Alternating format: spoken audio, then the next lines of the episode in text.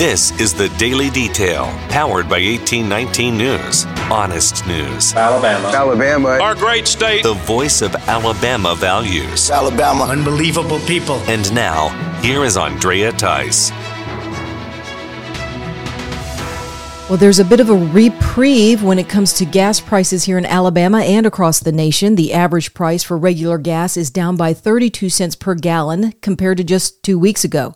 The current average is now at $4.54 per gallon. Compared to this time a year ago, however, gas is still at $1.32 higher per gallon.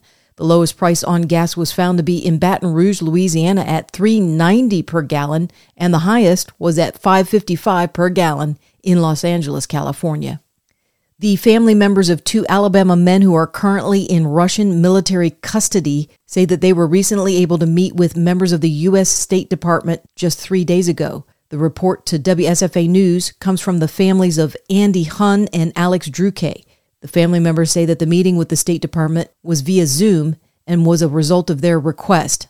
Bunny Drueke is the mother of Alex, and she says that two State Department officials assured both families that the safety and release of the two men is a top priority. The State Department is also meeting with British government officials as well as Alabama Congress members Robert Aderholt and Terry Sewell, the International Red Cross, and the Kremlin to ensure that both men are treated as prisoners of war, which is dictated by the Geneva Convention.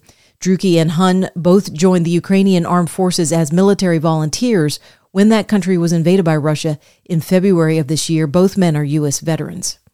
About 70 new jobs will be coming to the town of Fayette.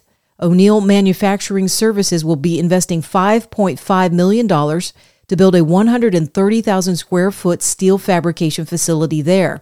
The operation will be completely up and running with those new full time jobs within the next three years, according to Alabama Commerce Secretary Greg Canfield. OMS manufactures carbon steel as well as aluminum parts. The new facility in Fayette will be an expansion of the O'Neal Industries out of Birmingham. O'Neal is the nation's largest family owned network of metal service centers and other manufacturing.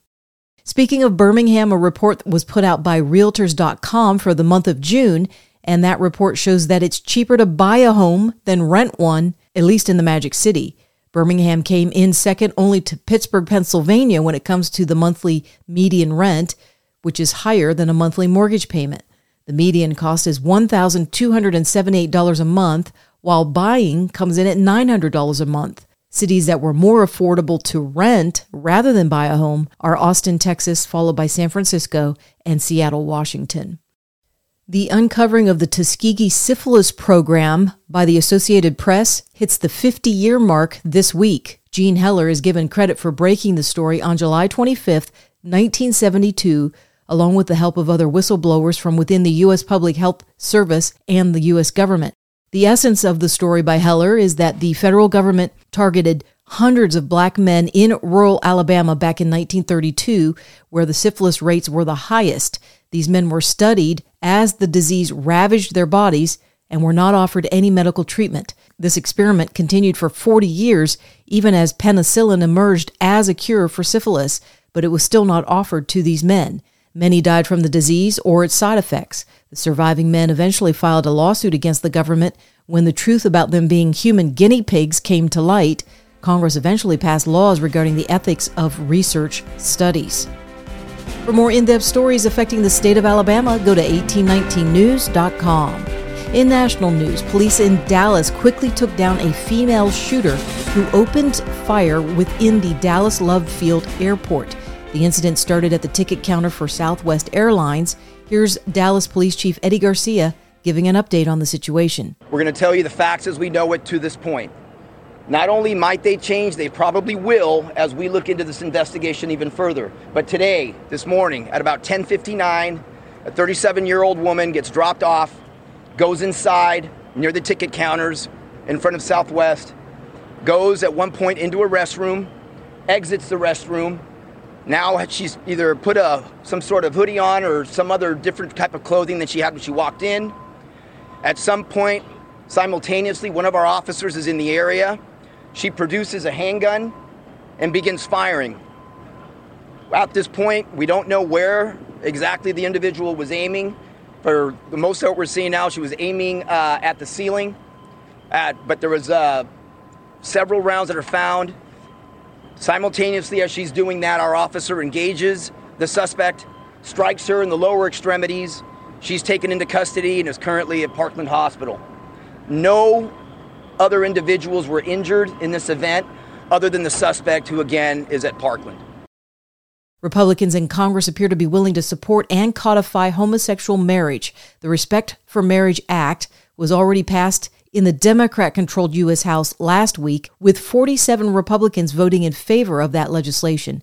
Now the bill is being considered in the U.S. Senate, and it's getting consideration by some Republican senators who, by voting yes on the bill, would override many of the state constitutional amendments that were passed to protect traditional marriage. Alabama Senator Tommy Tuberville has been reported by WHNT News as saying he doesn't mind the idea of gay marriage, saying it's a free country. Tuberville has indicated he is open to voting yes on this bill, whereas Alabama Senator Richard Shelby has come out as a no vote.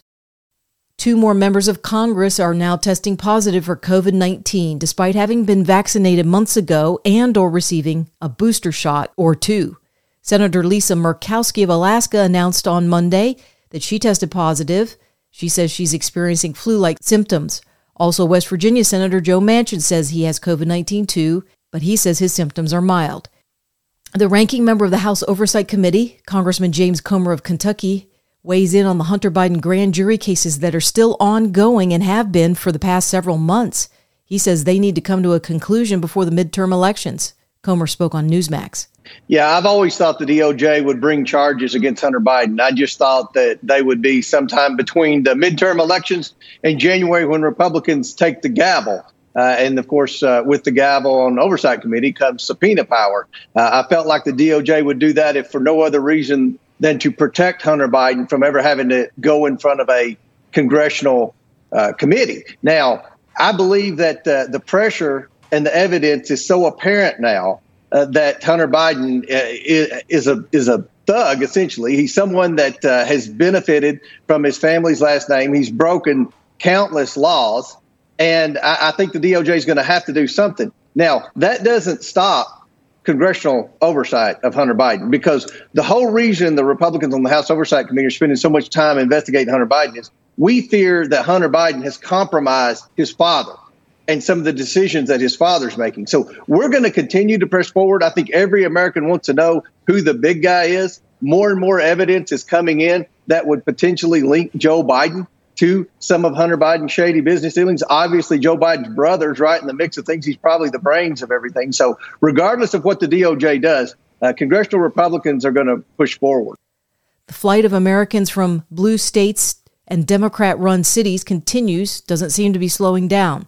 The top eight out of 10 cities that are seeing residents move out are all run by Democrat mayors or Democrat governors. The numbers come from Redfin brokerage site the one that tops the list is San Francisco, California, followed by Los Angeles, then New York City, Washington, D.C., Seattle, Washington, Boston, Massachusetts, Detroit, Michigan, and Denver, Colorado. You're listening to the Daily Detail from 1819 News. Be sure and check out Phil Williams on Right Side Radio as he talks to Dr. Jordan Vaughn of Concerned Doctors of Alabama about the latest drug being used to treat COVID 19, Paxlovid. The president is currently on Paxlovid. Um, I'm not familiar with Paxlovid. Uh, it's the first time I'd heard of it, but you just mentioned it yourself. What uh, what is that? So Paxlovid is a um, basically an inhibitor of one of the enzymes that allows the virus to replicate within the cell. So basically, it would, you know, it is an antiviral. Um, and antivirals are things that probably people, you know, have heard about in the past. Yeah. Valtrex for herpes or, um, you know, Tamiflu for influenza. Um, it does it a little bit differently, but that's what it does. Interestingly enough, um, I actually was involved in the original uh, phase two, phase three studies for Paxlovid, and one of the criteria for being in the study was that you uh, were not vaccinated, um, huh. which uh, does uh, have an interesting component to whether it's actually useful in those that are double vaccinated and double boosted.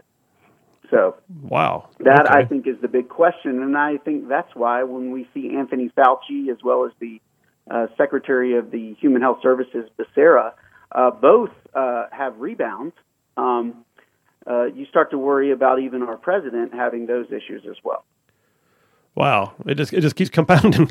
Um, well, so let me ask you this, Because again, well, Yeah, what I would remind you is uh, whether you thought Fauci was vaccinated or not, the fact that he had rebound from Paxlovid probably confirmed that he was vaccinated. um, the uh, you know, again, I mean, we're using a medicine uh, uh, on people that would have been excluded from the trial, and that is a in tip. I mean, that doesn't mean that a doctor can't make that assessment that this will be useful, but it does mean that the outcomes that are put forth from the results of a trial are not necessarily the same outcomes that you would have if you give it to somebody who wasn't included in that trial. You can find that podcast on rightsideradio.org. I'm Andrea Tice. I will be back again tomorrow. I look forward to updating you then. Alabama. Alabama. Our great state Alabama. of Alabama. This has been the Daily Detail.